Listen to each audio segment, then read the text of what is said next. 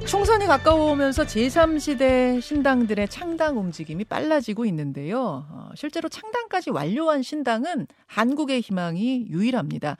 양향자 의원이 대표로 있는 한국의 희망. 어, 근데 주말 사이에 서로 다른 두 진영이 이 신당과 접촉한다는 보도가 나왔습니다.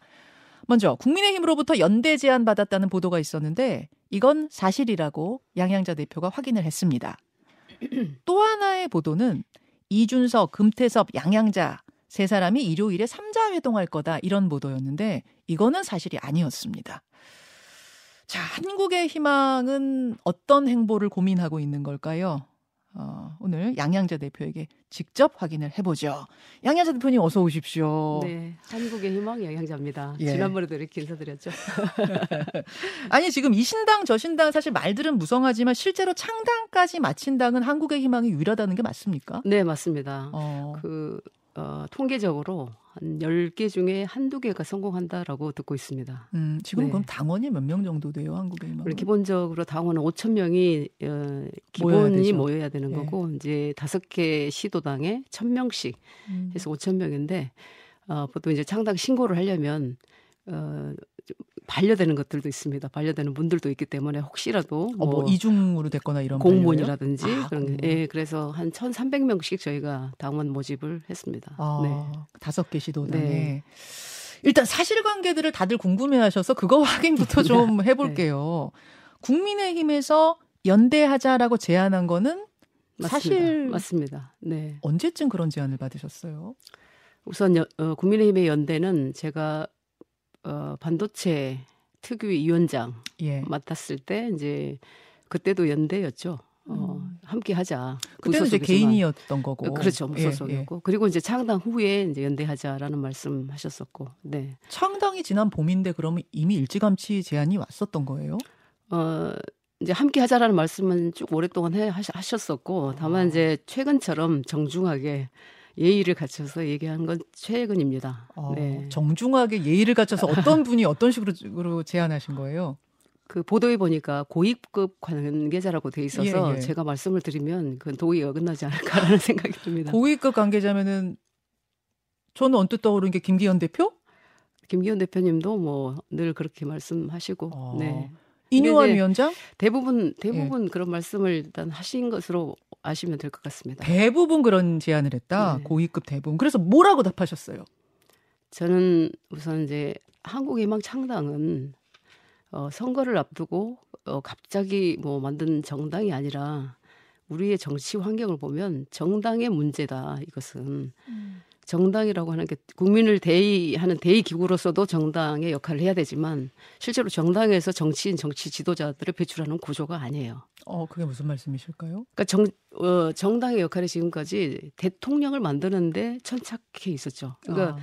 심지어 후보가 없으면 후보를 빌려오는 구조로 대선을 치르고 예. 총선을 치르고 뭐 이런 상황인데 예. 정당이라고 하면 어, 그 정당 안에서 정치인이 육성이 돼야 되고 음. 준비된 지도자를 낼 수 있어야 된다. 음흠. 예, 그렇지 않으면 정당이 정당의 역할을 제대로 할 수 없고 지지 지지자들도 이제 지금은 굉장히 오염된 상황으로 보여져요. 그래서 저는 정당을 바로 세워야 된다. 해서 정치학교를 시작을 했고 그리고 정책연구소를 출범을 했고 그리고 거기서 정책들을 만들어내고 있고.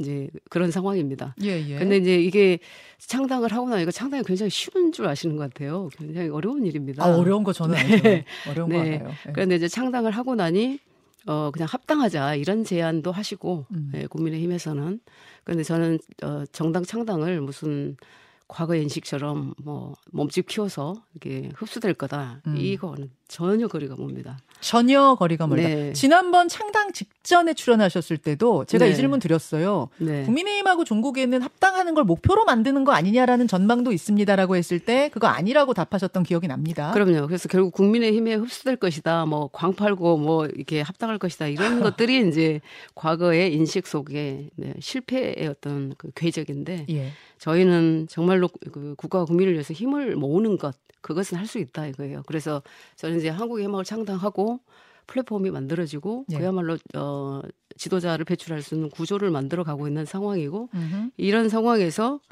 어, 어떤 세력과도 국민을 위해서 국가를 위한 일이라면 정책연대든 선거연대든 다 열려있다.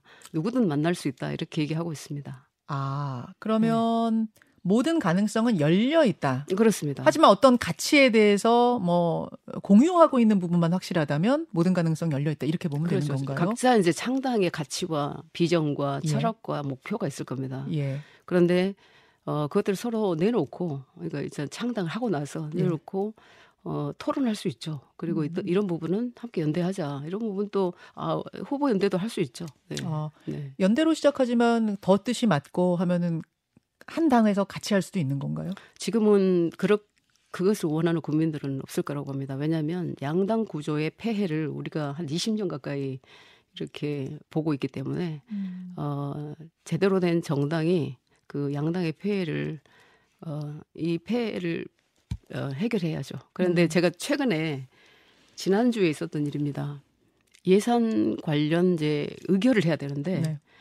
이 야당의 의원들이 알 앤 디 예를 들면 원전 알 앤 디를 전체를 삭감해버린 안 음. 이런 것들이 있었는데 제가 의결권을 가지고 아니 그러니까 의결 종족수에 네네. 제가 필요한 겁니다. 근데 제가 모트. 없으니까 이제 의결이 안 되는 거죠. 음.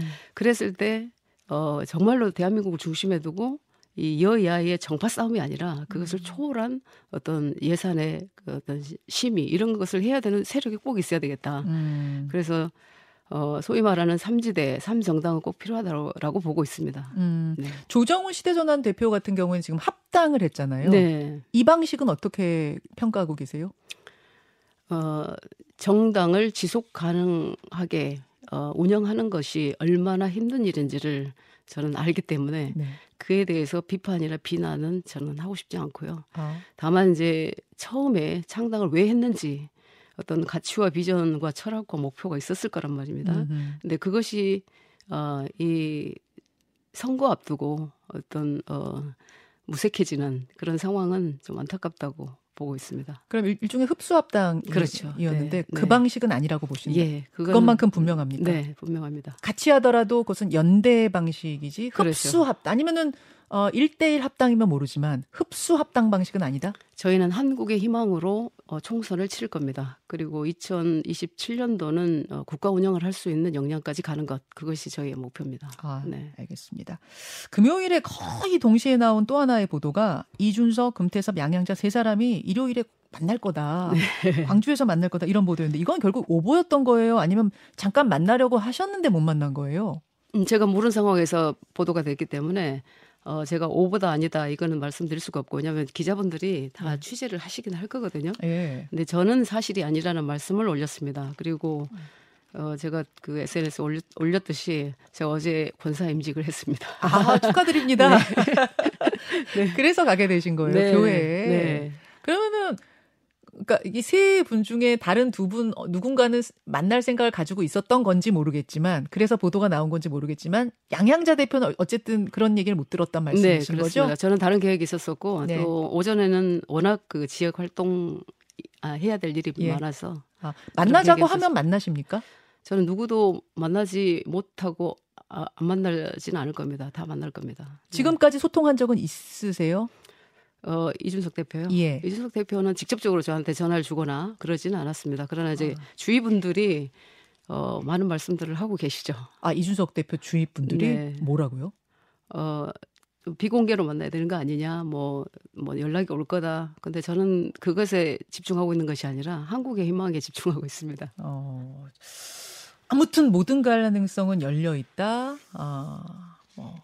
이렇게 말씀하셨어요. 굉장히 긍정적으로 다른 음, 세력과의 연대도 생각하고 계신다는 얘기인데 그럼에도 불구하고 이것만큼은 가치를 공유해야 한다. 이 부분만큼은 통해야 한다라고 하는 그건 뭐예요?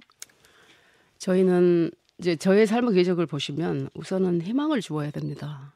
그러니까 저는 제 인생에 이제 삼 인생 삼 주기 발표도 했었는데 삼 주기로 보면 이십 대 스무 살까지는 어, 성장. 예. 그리고 삼십 년, 그 이후 삼십 년, 오십 살까지는 삼성에서의 성취. 예. 그리고 이제 한 삼십 년은 제가 성숙 봉사 기간이라고 그러는데, 음.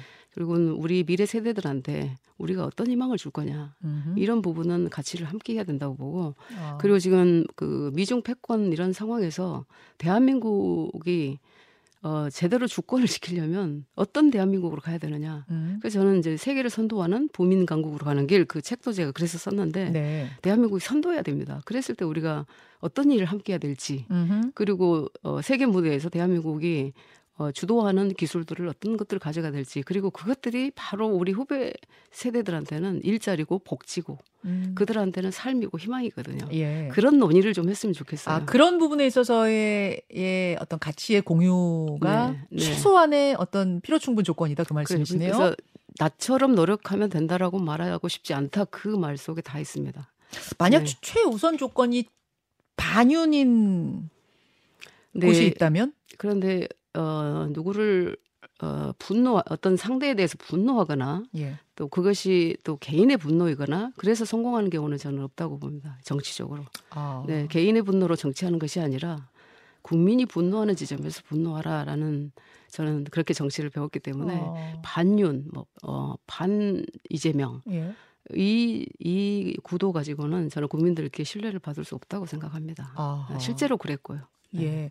근데 지금 이준석 신당 같은 경우는 반윤의 색채가 아주 강하고 네. 그것을 기치로 이미 건 거 아니냐 이런 얘기까지도 나오는 상황이라 누군가를 어, 가장 권력자를 비판했을 때 언론은 가장 핫하게 이렇게 다루어 준다라는 걸 아마 너무나 잘 알고 있을 겁니다. 네. 어, 그 반윤을 기치로 건 세력과는 그럼 같이 할 생각은 없으세요? 그 반윤이라는 것이 저는. 네. 어, 저는 항상 어디 가서 말씀드리는데 한 표라도 이겨서 당선된 대통령이면 국가 운영을 잘할 수 있도록 도와야 하는 게 저는 국민의 한 사람으로서 의무라고 생각을 합니다. 음. 그리고서 더 유능함을 갖추고 그다음에 이 정, 이 국가 운영을 할 수 있는 힘을 기르는 것이지 어, 탁치고 탄핵, 어. 어, 탁치고 반윤 예. 어, 그건 저는 어, 국민을 위해서는 국가를 위해서는 절대 가서는 안 된다고 생각을 합니다. 그럼 지금 열려있는 선택지 중에 네. 국민의힘 쪽과의 연대가 가장 좀 멀리 나가 있는 선택지 아니에요? 가까이 가 있는 선택지 아니에요? 저 가깝고 멀고 그렇지 않습니다. 지금 다 토론하고 있는 상황입니다. 네. 다만 반윤을 기치로 거는 것에 대해서 반대다 그 말씀이세요? 반윤, 뭐 반명, 뭐 그래서 성공한 정치가 있다면 어. 저는 어, 글쎄요, 그건. 어, 저의 가치와 비전과 예, 맞지 않습니다. 예, 네. 알겠습니다. 모든 가능성이 열려있다는 입장이시기 때문에 지금 뭔가 이제, 뾰족한 답을 주십시오, 주십시오. 제가 이렇게 뭐 얘기할 수가 없을 것 같은데 지금 돌아가는 정치권의 움직임에 대해서 어떻게 평가하시는가를 보면 네. 우리 양향자 대표의 생각을 더 좀 깊이 있게 알 수 있을 것 같아요. 우선 이준석 전 대표 창당 움직임에 대해서 어떻게 평가하고 계십니까? 저는 어, 신당 창당을 하겠다고 하는 분들 있지 않습니까? 예. 비판하는 분들도 있고 예. 심지어 조롱하는 분들도 있습니다. 그러나 음. 이, 이 제도의 실패로 인한 정치 개혁을 하고자 하는 신당 세력들에 대해서는 저는 굉장히 존경의 마음을 보냅니다. 예. 그 비판하는 분들이 이런 신당 창당을 할 수 있느냐라고 음.